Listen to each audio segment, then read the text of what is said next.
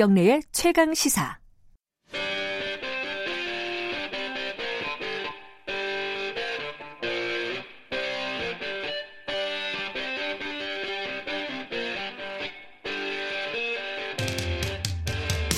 핫한 경제산 그 정수리에 침을 꽂는 경제 직설 시간입니다. 아, 요즘 뭐 여러 가지 사회적인 이슈들이 많아가지고요. 이런 사건들 때문에 중요한 뉴스들도 많이 묻히고 있습니다. 그 중에 하나일 것 같은데요. 뭐 국제통화기금 IMF가 경고를 한 내용입니다. 뭐 제목은 보통 언론에서 이렇게 많이 뽑았어요. 한국의 경제 성장이 역풍을 맞고 있다. 뭐 이런 어, 제목을 뽑았는데 이, 이 부분에 대한 논란도 좀 있고요. 어, IMF가 제안한 게 실제로 어떤 경고인지 그리고 우리가 지금 부족한 게 뭔지 좀 정확하게 어, 따져봐야 될 부분들이 있는 것 같습니다. 경제 알아야 바꾼다의 저자 주진영 씨 나와 계십니다. 안녕하세요. 네, 안녕하세요. IMF가 원래 이렇게 어, 개별 국가의 경제 정책에 대해서 이렇게 한마디씩 하는 건가요? 네, 합니다. 근데 그 정부를 상대로 한다기보다는 정확하게 말하면 자기 IMF의 이사회에 보고를 하기 위한 과정이에요. 음. 네. 근데 IMF라는 것은 그 2차 대전 후에 그 국제 금융의 그 유동성 위기를 이제 미리 막, 막기 위해서 어, 돈을 모아서 그때그때 위기에 처한 어, 국가를 이제 도와주자라는 음. 뜻으로 어, 만든 기관이고 어, 그러면서 그 사람들의 그 이 창립할 때그 그 협약에 보면 그 조항 중에 네 번째 조항이 IMF는 회원 국가와 정기적으로 그 각국의 거시 경제 운영에 대해서 논의를 하고 어, 그 나라의 그 경제 지표나 아니면은 재정 지표들을 모은다. 뭐 이런 네. 얘기가 있거든요. 어, 1년에 한 번 정도 합니다. 다른 네. 나라도 다 마찬가지예요. 그러면은 한 8명에서 한 10명 정도의 어, 직원들이 네. 네, 방문을 합니다. 그래서 보통 3주 정도를 어, 국 국가 당국자들 만나고 어, 정, 그 통계들도 좀 모으고 그러고 난 다음에는 어, 논의를 하고 난 다음에 이제 그다음에 돌아가서는 어, 내부 보고서를 어, 한달 후에 만들고 네. 그다음에 한 달 정도 후에 어, IMF 이사회에 보고를 합니다. 그래서 그 나라는 이렇게 돌아가고 있습니다. 네. 그러면 이제 거기에서 이사회 사람들이 이제 같이 논의를 하면서 어, 이거는 뭐 맞는 것 같다. 이거는 좀 더 앞으로 우리가 좀 더 신경 쓰고 봤으면 좋겠다 뭐 이런 얘기들을 하고 그 결과를 다시 공표를 합니다. 네. 그 과정의 하나였던 거죠. 예. 일단 하나 여쭤보고 싶은 게 좀 이건 잘 모르고 궁금하기도 해서 해서 네. 그런데요. 이 IMF에서 이렇게 보고서 내는 게 그렇게 중요한 겁니까? 이 각 국에서 받아들일 때? 그렇게까지 어 중요하게 받아들이지 않아요. 특히 결국은 이제 돈을 예를 들어서 IMF로부터 현재 돈을 빌려서 네. 어, 갚 풀기 위해서 이제 조건을 갖다 이제 수행을 해야 되는데 그런 프로그램에 걸려 있는 나라들의 경우라고 하면은 IMF가 어떻게 생각하느냐가 굉장히 네. 어, 중요하지만 그렇지 않고 IMF한테 돈 빌릴 일이 없는 나라들은 뭐 IMF로 와서 어 왔냐 어 하고 사는데 뭐 우리 이렇게 이렇게 하고 있거든 음, 잘가 뭐 이렇게 하면 그냥 끝나는 거라서 예. IMF 정례 협의가 뭐가 왔다 뭐 뭐라고 했다 이런 게 자기 나라의 뉴스에서 이렇게 중요한 뉴스로 취급하지 음. 않습니다. 하지만 하지만 그 내용은 한 번쯤 따져볼 필요는 있을 것 같아요. 그래요. 어떤 내용들이 좀 들어가 있습니까? 이번에 IMF에서 한국과 관련된 얘기를 한 거는? 어, 크게 보면 재정 정책은 지금보다 더 확장적으로 하고 네. 통화 정책은 좀 더 완화적인 음, 입장을 취할 필요가 있다. 네. 최저임금 인상 속도는 너무 빠르니까 좀 속도 조절을 좀 했으면 좋겠고 네. 사회보장 정책은 지금보다 더 적극적으로 해야 되고 노동시장은 어, 대기업 노동자에 대한 과도한 보장을 좀 낮춰라. 음. 구조조정 같은 것은 너무 어, 어, 약자를 보호한다는 식으로만 가지 말고 좀 더 앞으로 어, 신생 기업이나 아니면 성장 기업을 더 도와주는 쪽으로 했으면 좋겠다. 뭐 이런 얘기들을 했습니다. 근데 이게 당연한 얘기라고 할까요? 당연한데 어. 지금 안 하고 있잖아요. 아 그래서 한 번쯤 곱씹어 볼 필요는 있다. 음흠. 이런 말씀이시네요. 음. 한국 언론에서 이, 이, 이 단어에 굉장히 주목을 했어요. 어, 그 특히 이제 경제신문이라든가 어, 일부 보수지 같은 경우에는 어, 한국 경제의 경제 성장이 역풍을 맞고 있다. 네. 이 뉘앙스가 이제 위기라는 뉘앙스를 주지 않습니까? 이 독자들한테? 먼저 좀 정리를 좀 할 필요는 있을 것 같아요. 그렇죠. 예. 어, 우선 IMF가 뿌린 보도 자료에 영문이 있고 그것을 자체 어, 한글로 번역한 게 있는데 네. 어, 한국어 보도 자료에 번역에 문제가 있었다고 봐요. 음흠. 음, 그러니까는 영어로는 이제 헤드윈드라고 하는 것인데 그것은 뭐냐면 배가 어, 나아갈 때 뒤에서 어, 바람이 불면 그거는 이제 꼬리에서 바, 부는 바람이다. 그래서 테일 윈드라고 하고 네. 앞에서 맞바람이 불면 그건 이제 headwind라고 하는데 이게 한국말로 말하면 순수 한국말로 말하면 앞바람, 맞바람이 네. 해당되고 그거를 한자로 바꾸면 이제 역풍인데 사실은 네. 역풍이라는 표현은 한국에서는 굉장히 특정적인 그 맥락에서만 쓰는 용어인데 예. 예, 그것을 번역을 할 때 그 역풍에 직면하고 있다라고 말하는 바람에 그 역풍이라는 말을 한국인들이 쓰는 어감으로 또 한국의 언론들이 또 이제 픽업을 해서 제호로 뽑고 네.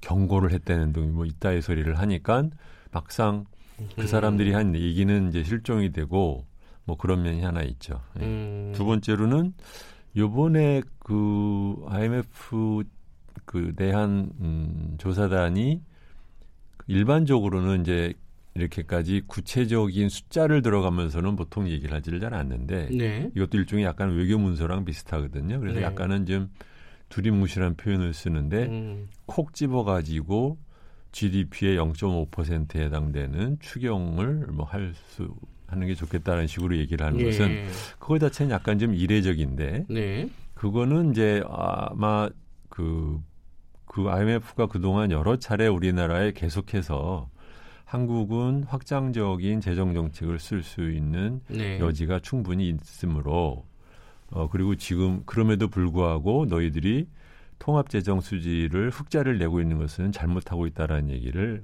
여러 번 했음에도 불구하고 네. 하도 이제 말이 안 통하니까 요번에는 조금은 좀 음. 일부러라도 그 뭐라 할까요? 언론의 주목도를 올리기 위해서 구체적인 수치를 거론하는 것은 아닌가 그런 생각을 제가 합니다. 근데 과거에서부터 이제 IMF 관련된 뉴스를 기억해 보면요. 네. IMF라는 것은 굉장히 좀 보수적인 정책, 그렇죠. 어, 특히 이제 재정 지출에 관해서도요. 그렇습니다. 근데 우리나라에 유독 이렇게 막 재정 지출을 많이 늘려라고 하는 거는 아, 우리가 정말 너무 안 쓰고 있다. 뭐 이렇게 보면 되는 거예요. 그렇습니다. 예. 예. 아까 말씀드린 것처럼 이제 IMF는 국제 경제에서 중앙은행 역할을 예. 하니까 일반적으로 그 사람들이 그, 처하는 자세는 어, 물론 이제 성장 친화적인 정책을 써야 되기는 하겠지만 네. 일반적으로는 지나친 어, 재정 지출에 대해서는 부정적이고 그뭐 너무 어, 금리를 낮추거나 아니면은 뭐 신용을 너무 늘리는 것에 대해서 부정적인 비교적 보수적인 정책을 선호하는 경향을 갖고 있는데 네. 네. 그런 IMF가 아마 거의 거의 전 세계적으로 유일할 정도로 한국에 대해서는 재정 정책에 대해서 더 써라라고 얘기를 갖다 지금 몇 년째를 하고 있다는 것은 음흠. 그래서 우리나라에 지금 그 기재부 관료들이 거의 한 30년에 걸쳐서 그 재정 정책에 대해서 갖고 있는 초보수적인 그러한 입장이랑 대비되는 거 아닌가 그런 음. 생각이 듭니다. 네. 근데 지금 이제 어, 경기가 안 좋다는 얘기는 계속 있지 않습니까 우리나라에 그리- 그리고 어, 문재인 정부 들어서도 이 재정 지출을 늘려가지고 경기를 부양하겠다라는 취지의 어떤 정책이나 발언들을 꽤 많이 봤어요. 음흠. 근데 아니라는 건가요? 밖에서 바라볼 때는 이게 하긴 안에서 보셔도 좀 아니라고 생각하시겠지만 네. 제가 이 예. 얘기는 이 자리에 나와서 굉장히 여러 번 여러 차례 하셨죠. 했었죠. 네, 그러니까는 한국은 어 세계적인 공통 기준으로 봤을 때 항상 재정 흑자를 보고 있는 나라다. 네, 경기가 아주 안 좋을 때도 재정 흑자를 내고 있었던 나라다. 네, 지금 음 이런 것 같아요. 이제 크게 보면은 그러면 거기에 관련된 사람들이 이제 보면 하나는 어 기재부 월- 관료들은 옛날부터 우리나라가 균형 재정을 해야 된다라고 하는 신화에 굉장히 그 몰두돼 있어요. 네, 가장 큰 이유는 그것을 자기네들이 안 지키면 어, 정치권의 사람들이 이것저것 퍼주는 식의 이, 어, 국가 운영을 할 거라는 식의 말하자면 이제 나만 음, 네. 애국자다라는 네. 그런 시각이 있고 두 번째로는 어, 정치권에서는 막상 어, 그런 것을 상대로 국민들한테 에, 조목조목 그 설명을 해서 사회보장 제도를 대폭적인 개편을 하기 위한 그런 용기라고 할까요? 뭐 이런 것들이 없고 자기네들이 뭐 공부를 안 한 것도 좀 있고 게다가 이제 우리나라의 언론 지형을 쥐고 있는 이제 보수 진영 쪽에서는 어 항상 그 뭐라고 합니까? 이제 그 우리나라에서 이렇게 사회보장 제도가 올라가고 또는 뭐 어, 저소득층에 대한 그 소득 분배 정책의 개선 같은 것을 우선시하는 것에 대해서 이제 반대를 하는 입장이 이렇게 겹, 겹치다 보니까 이상한 덫에 걸려 있는 거죠 우리나라가 음. 기억을 대부분의 젊은 사람들은 못하겠지만 IMF 위기 터졌을 때 직전에 96년, 97년에 네. 한국을 보면 어지간한 음, 정책적인 음, 이해가 있는 사람들은 뭐뭐뭐 해야 된다는 것에 대해서 거의 대부분의 동의가 이루어졌었어요. 음. 그렇지만 아무것도 어, 안 되었습니다. 네. 우리는 지금은 뭐 전체적인 여건은 훨씬 좋기 때문에 그런 급작스러운 위기는 안 일어나겠지만 일종의 이제 서로 대치 상태라고 봐요. 그러니까 소위 어, 상대방이 미는 것을 이쪽에서는 막을 수 있는 능력은 되는 거예요, 서로가. 음, 그러다 보니까 뭘 하나 어, 해결이 안 나고 어, 계속해서 이제 썩어 가는 거죠. 뭐 대표적인 케이스가 우리나라 선거제도 같은 거잖아요. 네. 음. 그 오래된 얘기를 꼼짝도 못하고 어, 같은 얘기만 반복을 하면서 가잖아요. 경제 정책도 제가 보기에는 우리나라의 재정 정책에 관련된 이런 논란은 어, 서로 대치 정국 하에서 그 누구도 풀지를 못하고 그냥 그냥 가고 있는 것 같아요. 예. 아, 그 말씀이 들으니까 딱 이해가 되는데, 그러니까 그래서 일이 해결이 안 된다. 그렇죠. 정치나 음. 사법 개혁이 잘 안 되는 거랑 굉장히 비슷하다고 그러네요. 보는데요. 네. 재정 지출에 관련돼서도 IMF가 뒤에 그 얘기를 해요. 뭐냐면은 확대 재정 정책을 하면서 사회 보장을 늘리고 네. 거기에 따른 증세에 대해서는 중당 에, 중장기적으로 준비를 해야 된다. 우리나라 보면 이 중장기적으로 해야 될 일을 안 하려고 하다 보니까 단기적인 것도 잘 못하고 그러다 보니까 맨날 하는 것이 일시적인 인프라 투자나 예타 뭐 면제니 예. 이런 거에 자꾸 빠지게 되는 거죠. 뭐냐면 음. 이거를 한번 하고 말할 수 있으니까. 아 중요한 문제는 안 건드리고 네. 쉽게 쉽게 넘어갈 수 있는 것만 네. 한다. 두 번째로는 일반적인 사람들한테 그 이런 예를 들면 아동 수당을 늘린다든가 이런 예. 것들에 따라서 정치인 계산을 해보면 그거 늘린다고 해서 우리한테 표가 더 오는 것 같지가 않다라는 거죠. 거기에 음. 비해서는 특정 지역에다가 인프라 투자 시켜준다 뭐 이렇게 하면은 네. 거기서 표를 얻어내는 데는 쓸모가 있으니까 네. 기왕이면 정치권이나 관료나 자기네들의 재량권을 갖고 여기다 주고 저기는 안 주고 할 수 있는 것의 컨트롤을 최대한으로 가질 수 있는 방법을 선호하지 네. 그 선호를 자기네들이 그러니까 자기네들이 조종할 수 없는 방식에 의한 것은 음. 잘안 하려고 하는 그런 메커니즘이 뒤에 있는 거죠. 그렇군요. 금리 인하도 간단하게 좀 어, 짚고 넘어갔으면 네. 좋겠는데요. 네. 금리를 인하해야 된다라고 IMF가 권고를 하지 않았습니까? 그렇죠. 그 인하를 해야 된다라기보다는 네. 완화적인 태도를 취한다라는 아, 네. 것은 적어도 인상에 대해서는 반대한다라는 뜻이죠. 그 직전에 근데 지금 한국은행이 올렸잖아요 금리를. 그랬죠. IMF도 어떻게 말하냐면 이제 가계 부채에 대한 것이 이제 소위 역풍 중의 하나로 이제 들었어요. 네. 그러니까 소위 말하면 이제 대외 대내외 경제 환경이나 아니면 성장률 올리는데 이제 안 좋은 요인 예. 중의 하나로 들었지만 그 사람들은 어떻게 얘기를 하냐면 그리고 저 제 생각도 똑같은데 에, 그것은 금리를 올려서 잡을 일이 아니라 네. 어, 소위 말하면 이제 그 금융 감독 정책을 통해서 어, 잡는 것이 더 맞다. 어, 금리는 되도록이면 이제 거시 경제에서 뭐 물가 안정이라든가 이런 데에 문제가 됐을 때 쓰는 것이 더 좋지 않느냐라는 생각을 하는 거죠. 어, 준영 씨가 보시기에는 지금 우리가 가장 먼저 좀 시급하게 이 재원 중에 받아들이고 적극적으로 논의해야 될 부분은 우선적으로 이제 이슈가 되는 것은 노동 정책이죠. 네.